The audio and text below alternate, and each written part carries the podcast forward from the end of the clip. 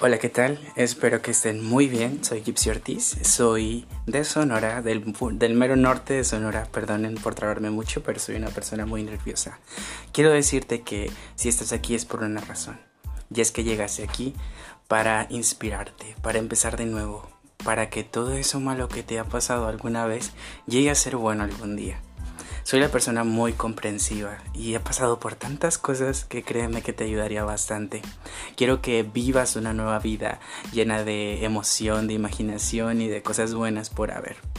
Me gusta mucho aprender de los errores, así que quédate en este podcast para aprender de tus errores, para crear nuevas experiencias, nuevas aventuras y nuevos grandes momentos en tu vida.